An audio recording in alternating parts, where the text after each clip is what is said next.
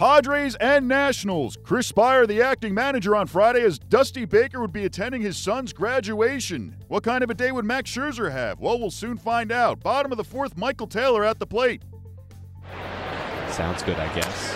1 1 in the air, deep left center field. Spangenberg racing back. Spangenberg looking up. This one is way out of here. Michael Taylor, a two run homer to left center. And just like that, the Nationals are back in front, 3 to 1 here in the fourth. Third of the season for Taylor. Scherzer pitch number 65, fastball. Solely. That ball's in the glove. It's a swing and a miss. Strike three. He has struck out seven. 0-2 delivery. Swing and a miss. That's a cutter. Throwing everything. Everything. Four-seamer, two-seamer, cutter. Changeup, curveball, slider. Got it all. Strikeout seven and eight in a one-two-three inning for the second consecutive time. Here's the 3 2 from Yates, and that one is hammered to deep right field. Caesar's going back. Caesar's looking up. It is way out of here. Upper deck down the right field line. A two run homer for Bryce Harper, his 15th of the season.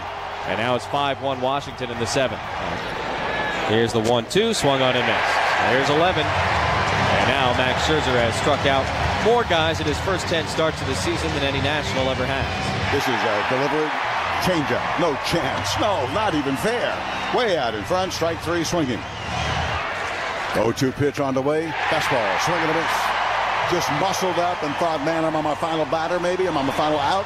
I'm on my final legs. I'm 97 miles an hour. Strike three swinging.